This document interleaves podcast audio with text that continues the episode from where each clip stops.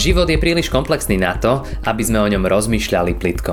Veríme, že aj táto prednáška vám pomôže premyšľať hĺbšie a nájsť odpovede na vaše životné otázky. Na ten letošní advent jsme s bratrem Diakonem a Vikářem jsme připravili takovou sérii, kterou jsme nazvali Čtyři adventní písně.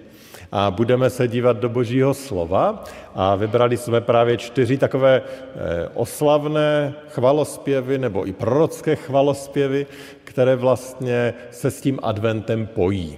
A dneska tedy otevřeme tu první píseň, tak jak jsme slyšeli tady nějaké písně, také to byla taková jakási píseň, která přinášela nějaké poselství a podíváme se na ní. Ale ještě předtím, než ji přečteme, dovolte jednu otázečku. Představte si, že by za váma někdo přišel a řekl vám, že příští týden vám na účtu přibude milion korun. A jak byste reagovali? Já se přiznám, já bych asi nebyl ten, kdo by začal hned slavit, protože jsem tak nějak od natury skeptik. Takže bych měl doplňující otázky. Jak se to může stát? Odkud to přijde? Kdo to pošle? A pokud by mě ty odpovědi přesvědčily, no tak potom bych se možná začal radovat. Tedy nestačí říct nějakou dobrou zprávu, ale mnohdy potřebujeme slyšet i její zdůvodnění. Proč? Jak se to může stát? A ta dnešní píseň, kterou budeme tedy číst, první z adventních písní, ona má právě takovou strukturu. Protože v té první části, a já to nazvu v první sloce, je prostě proroctví o tom nadherném daru, který nám Pán Bůh nabízí a přináší. Takové adventní poselství o tom, čím nás Pán Bůh chce obdarovat. A potom v té druhé části on vysvětluje, jak jak to ten pán Bůh udělá? Jak to, že to může udělat? A možná i s tím na mysli se tedy můžeme pustit do přečtení eh, té první adventní píseň, písně, kterou budeme číst z proroka Izajáše z deváté kapitoly a věřím, že mnozí eh, se s těmi, vám ta slova budou připadat známá, protože je slycháváme relativně často. Prosím, abychom se postavili. A přečteme prvních šest veršů Izajáše 9. kapitoly. Tam čteme následující. Lid, který chodí v temnotách, uvidí veliké světlo.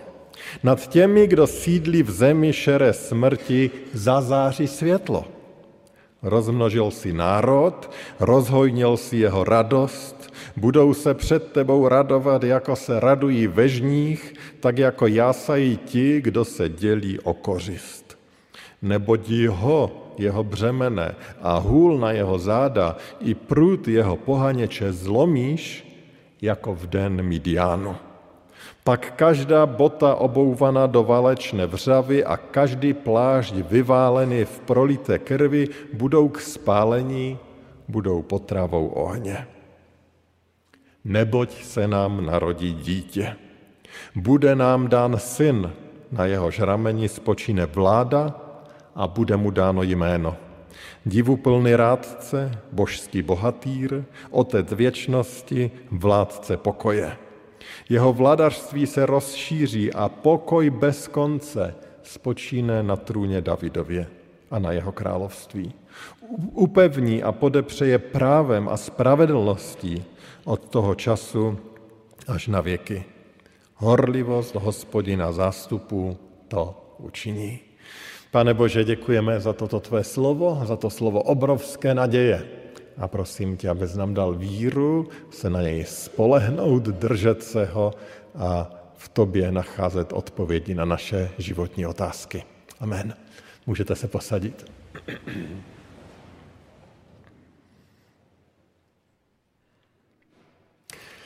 Bratři a sestry, dovolte, že jen kratičce opět připomenu, že Izajáš žil v takové velice těžké době. Mohli bychom říct doba temna, prostě doba velice komplikovaná. Doba válek, hladu, bídy a strachu. A v této době, v této bolestivě době plné nejistot, přichází Pán Bůh a zjevuje mu dobrou zprávu o budoucnosti. A Izajáš ji má předat svým posluchačům. Myslím si, že máme daleko k tomu, abychom žili v tak těžké době, v jaké žil on. Na druhé straně asi pořád platí, že v té době těch nejistot máme mnohem více, než jsme měli před několika lety. Mnoho věcí je svým způsobem nejistý, nejistých. Stále další vlny epidemie, stále nové mutace viru, ekonomické nejistoty, energetické nejistoty. Tento svět je zmítán jakýmsi zmatkem. A věřím, že ta Izajašova píseň, kterou jsme přečetli, může být velice důležitá a povzbudivá i pro nás. A tak pojďme se na ní podívat a začneme teda první slokou té písně, která nám obecně říká, že můžeme očekávat dobrý dar, protože máme dobrého dárce darů. Můžeme očekávat dobrý dar. Takže ta první sloka, a já jsem ji prostě jednoduše nazval dobrý dar. Už jsem řekl Izajáš a slyšeli jsme to, Izajáš hovoří o dobré budoucnosti. A myslím si, že bychom tu sloku mohli rozdělit do čtyřech takových veršů a postupně se na ně podíváme. Verš první. Lid, který chodí v temnotách, uvidí velké světlo. Nad těmi, kdo sídlí v zemi šere smrti, zazáří světlo.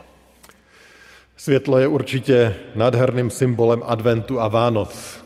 Vidíme, kolik světel nám tady přibylo. Nejen ta světla svíce, ale různá světelka na oltáři, tady ke kazatelně, na stromku. Světlo je jistě symbolem tohoto svátečního období. Izajáš nemusí mluvit mnoho o té temnotě, kterou lidé zažívají, tu oni si dobře uvědomují. Ale on říká, že toto do této temnoty, do reality různě zatemnělé, přijde velké světlo. Co tento dar světla lidem přináší? Naději. Světlo je přece symbolem naděje. Když jsme ve tmě a uvidíme světelko, tak máme naději, že se zorientujeme, že najdeme cestu. Když slyšíme samé zlé zprávy, tak to, co potřebujeme, je právě naděje. A Izajáš tuto naději zvěstuje a přináší. Říká, že tady nezůstane ta tma, to šero navždy, že zasvítí světlo. Advent je obdobím, kdy si připomínáme, že máme dobrou naději, že žádná tma není pro Pána Boha příliš temná, žádná životní tma není příliš temná, aby On do ní nemohl zazářit a prosvítit a proměnit ji svojí mocí a láskou. David v jednom ze svých žalmů, v žalmu 139. říká, žádná tma pro tebe není temná, noc jako den svítí, temnota je jako světlo. Není temnota, kterou by světlo Ježíšovy přítomnosti mohlo prosvítit. Nemohlo prosvítit. My někdy ten pocit možná máme, když prožíváme velké těžkosti, velké bolesti, jsme zbytí okolnostmi, tak máme pocit, že kde se podíváme, tam je jenom tma. Ale Pán Bůh přichází jako ten, který odpovědí na tuto temnotu, který chce zasvítit. Ať už je to tma nemoci, konfliktu, války, nebo tma způsobená v našem nitru nevírou, hříchem, závislostí či špatnými volbami. Prostě neexistuje tma, kterou by pán Bůh nedokázal prosvítit, do které by nedokázal přinést světlo. A tak ať dneska čelíme jakékoliv tmě, pán Bůh přichází s tou nabídkou světla pro každého z nás. Naděje je totiž dobrým božím darem, který nám Pán Bůh dnes nabízí. Verš druhý. Rozmnožil si národ, rozhojnil si jeho radost. Budou se před tebou radovat, jako se radují ve žních, tak jako jásají ti, kdo se dělí o kořist. Ten druhý rozměr toho vánočního daru je radost. Radost jde vždycky ruku v ruce s nadějí. Když nemám naději, pak nemám radost. Když se ta naděje objeví, tak se radost vrací. A Izajáš tady dává dva příklady toho, jaká ta radost bude. Hovoří o situacích a srovnává to se situacemi, kde se židé uměli radovat. A tak tady dává příklad radosti, kterou zažívali přížních, při sklizni. Dává tady příklad radosti, jakou zažili po vítězné bitvě, kdy se dělili o kořist, kterou měli. Mm, prostě říká, velká radost přijde. Jaký příklad bychom dneska dali? Kdy se my dneska nejvíce radujeme? Když se narodí dítě nebo vnuk, když se někdo uzdraví z nemoci a lékař mu řekne, po nemoci už není ani památka, když si koupíme hezkou dovolenou, když oceláři vyhrají extraligu, když se nám podaří udělat dobrý obchod, když uděláme státnice nebo jiné zkoušky, když dostaneme pod stromeček nový mobil. Různé důvody k radosti máme. A Izajáš říká, že jednou přijde ten, který nám přinese velikou radost. A nejen velikou, ale trvalou radost. Radost, která nezmizí, když ta věc ze všední, nebo když ta věc pomine, nebo když ligu vyhraje někdo jiný. Radost, která tady bude vždycky. A takovou radost Ježíš přináší. To je jeho adventní dar. Takže naděje a radost. Třetí sloka, třetí část toho dárkového balíčku. Neboť ho, jeho břemene a hůl na jeho záda i prut jeho pohaněče zlomíš, jako v den Midiánu. Třetí rozměr. O čem tady hovoří? Je tady obraz otroctví, které bude zrušeno. Teda on tady hovoří o daru svobody. Pan Bůh zlomí ta otrokářská pouta, ten byč, který nás zotročuje jako v den Midiánu, tady čteme. A ten Midian, to je odkaz na příběh, který známe, příběh o Gedeonovi, který s velkou armádou táhl, aby osvobodil zemi od Midianců, kteří je zotročovali a sužovali.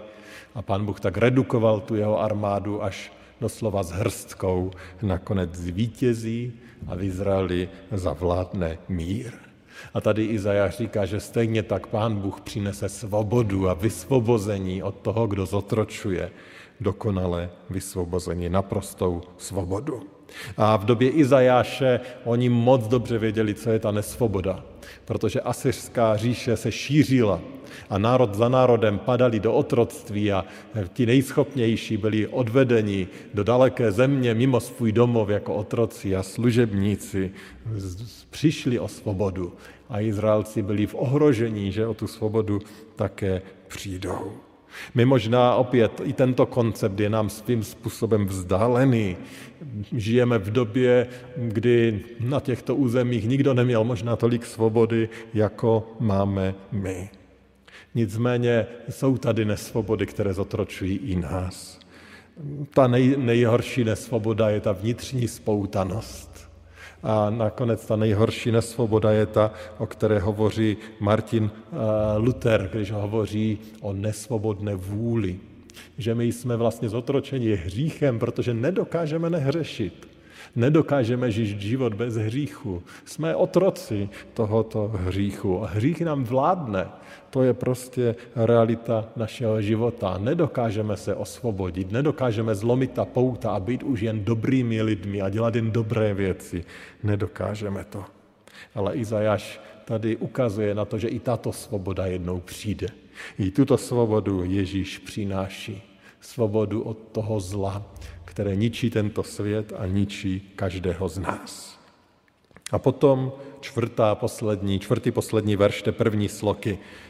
Pak každá bota obouvaná do válečné vřavy a každý plášť vyvalený v prolité krvi budou k spálení, budou potravou ohně.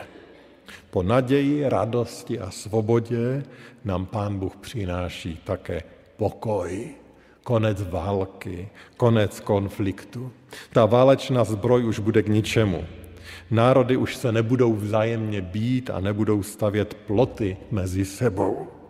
Už nebudou hádky mezi sourozenci ani konflikty mezi křesťany. Už se nebudou rozdělovat církve ani rozpadat manželství. Konflikt bude pryč. Zavládne pokoj. Už nebudou podvody mezi obchodníky a nebude vydírání zaměstnance. Prostě dokonalý pokoj. Pán Bůh říká, že On přináší ten dokonalý pokoj. Máme tedy to zaslíbení dobrého daru. Daru, který v sobě přináší naději, radost, svobodu a pokoj. To je ta nabídka. Ale jak jsem říkal, někdy možná, když nám někdo tak něco naslibuje, kdyby tahle ta píseň měla pouze tu první sloku, tak bychom si řekli, no zní to hezky, je to krásný sen, ale nezní to moc reálně. Život je přece jiný, to je nějaká utopie. To je jako kdyby mi někdo řekl, že mi zítra na účtu přistane milion. Ale právě ta druhá sloka, kterou tady Izajáš dále vyspívává nebo píše, ta prostě ukazuje, jak, jak to pán Bůh udělá. A ukazuje, že to není sen, ale že to je boží plán, který se naplňuje, který je dávno připravený. Pátý a šestý verš. Neboť se nám narodí dítě, bude nám dan syn. Na jehož rameni spočine vláda a bude mu dáno jméno divuplný rádce, božský bohatýr, otec věčnosti, vládce pokoje. Jeho vladařství se rozšíří a pokoj bez konce spočine na trůně Davidově a na jeho království. Upevní a podepřeje právem a spravedlností od toho času až na věky. Horlivost hospodina zástupu to učiní. Izajáš tady ve své písni předpovídá, že do světa přijde Boží syn. Syn, který bude králem.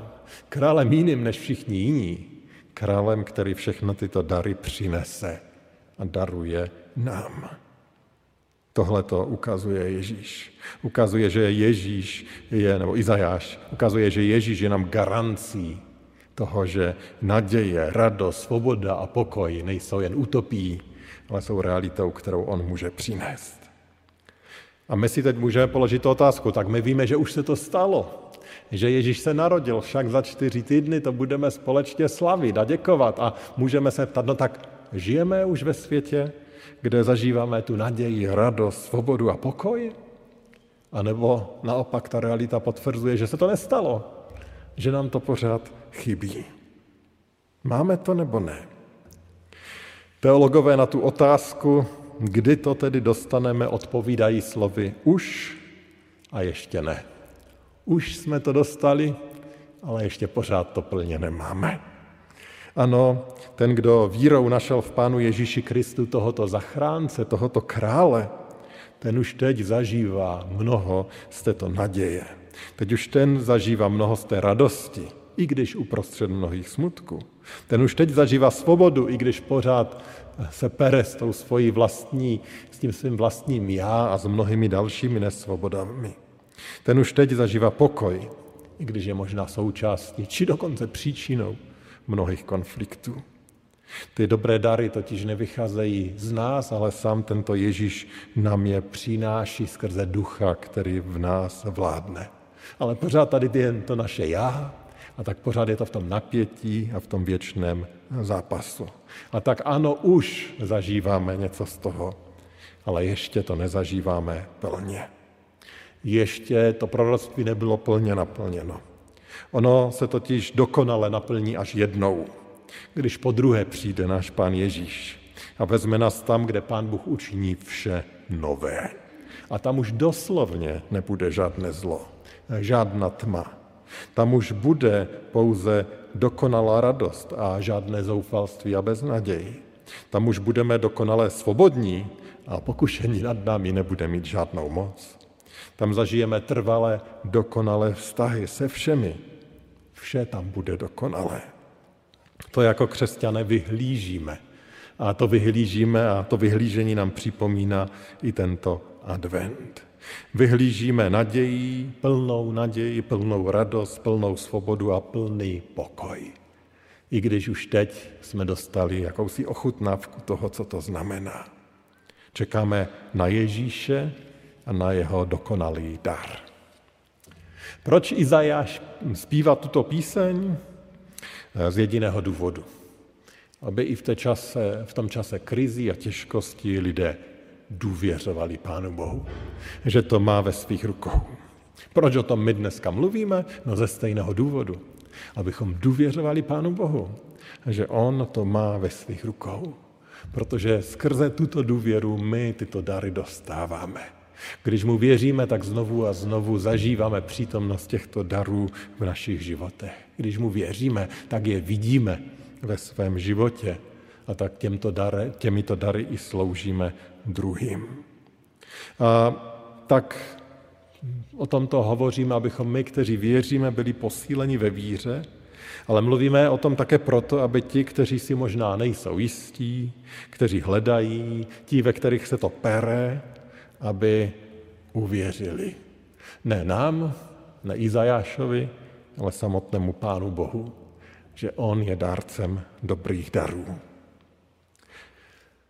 Dovolte, že zakončím kratičkým příběhem.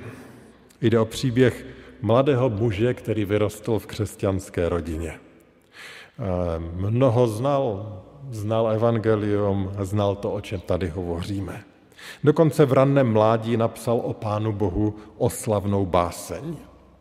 Potom ale do jeho života přišla krize a on zoufale hledal cestu k Pánu Bohu. Svým křesťanům v jednom dopise napsal Hledám pravdu všude, kde doufám, že bych mohl nalézt třeba jen její stín. Ještě stále nemohu sdílet vaši víru jako věčnou pravdu. Slzy se mi darou do očí, když vám to píši. Cítím, že nebudu ztracen. Přijdu k Bohu, po němž má duše tak vroucně touží. Řekli bychom velice upřímná touha po Pánu Bohu, kterou tady vyjadřuje. Chce zažít tu boží blízkost, vede ten zápas o tu svoji víru, i když vyznává, no ještě tam nejsem. Jak myslíte, že to dopadlo? Možná vám pomůže, když vám řeknu, kdo to napsal. Autor tohoto citátu v tomto dopisu se jmenoval Friedrich Engels, jeden z otců komunismu. Ten, který se potom zřekl své víry, stal se vlastně bojovníkem, který hlásal, že člověk se musí osvobodit od víry, od náboženských nánosů, že potom najde svobodu. Silně se vyhrazoval vůči náboženství. Byl tak blízko. Přesto se nakonec k Pánu Bohu obrátil zády a jeho učení nakonec uvrhlo velkou část světla, světa do tmy a beznaděje. Kde jsme my? Jsme těmi, kteří důvěřují, patří, věří Pánu Ježíši Kristu? Nebo jsme těmi, kteří jsou na cestě a přemýšlí a hledají odpovědi? Kde jsme my? Kež by nám Pán Bůh dal, abychom tomu božímu zaslíbení uvěřili a vírou vyhlíželi Pána Ježíše Krista. Kež bychom, bychom z boží milosti věřili a zažívali tu jeho přítomnost skrze dary naděje, radosti, svobody a pokoje. Ty nám přináší Pán Ježíš Kristus a ty nám jednou dá v jejich dokonalosti. Amen. Pomodleme se. Nebeský Otče, děkujeme za to, že ty nás ujišťuješ, že ty nás chceš obdarovat. Obdarovat tím, co nás učiní dokonale šťastnými. Pane, vyznávám i já, že mé oči jsou často zaměřeny na tu temnotu, na to, co je špatné, to je, co je bolavé, na to, co je kolem, i na to, co je zlé v mém nitru. Ale ty říkáš, že máme od toho pozvednout oči k tobě. A tak tě prosím, aby si nám dal milost, aby ten advent byl takovýmto pozvednutím a pozvedáním našich očí k tobě, k dárci dobrých darů. Abychom tě vírou viděli jako dobrého pána a abychom mohli s vděčností se radovat z toho, co pro nás děláš. A aby ta vděčnost nás vedla i k tomu, eh, že o tom řekneme těm, kteří jsou kolem nás. O té dobré naději, kterou v tobě můžeme mít. Použij si nás k tomu, náš Pane Ježíši Kriste. Prosíme tě o to v důvěře v tebe, náš Pane a Spasiteli. Amen. Ďakujeme, že ste si túto prednášku vypočuli do konca. Modlíme sa, aby ste boli inšpirovaní a povzbudení. Ak máte nejaké otázky, napíšte nám správu na Facebooku, Instagrame alebo hoci aj e-mail. Projekt Chcem viac už viac ako 10 rokov podporujú ľudia z celého Slovenska. Pridajte sa k ním. Aj vďaka vašim darom a modlitbám môžeme prinášať každý týždeň dobrú správu, povzbudenie a inšpiráciu tisíckam ľudí nielen na Slovensku. Ďakujeme.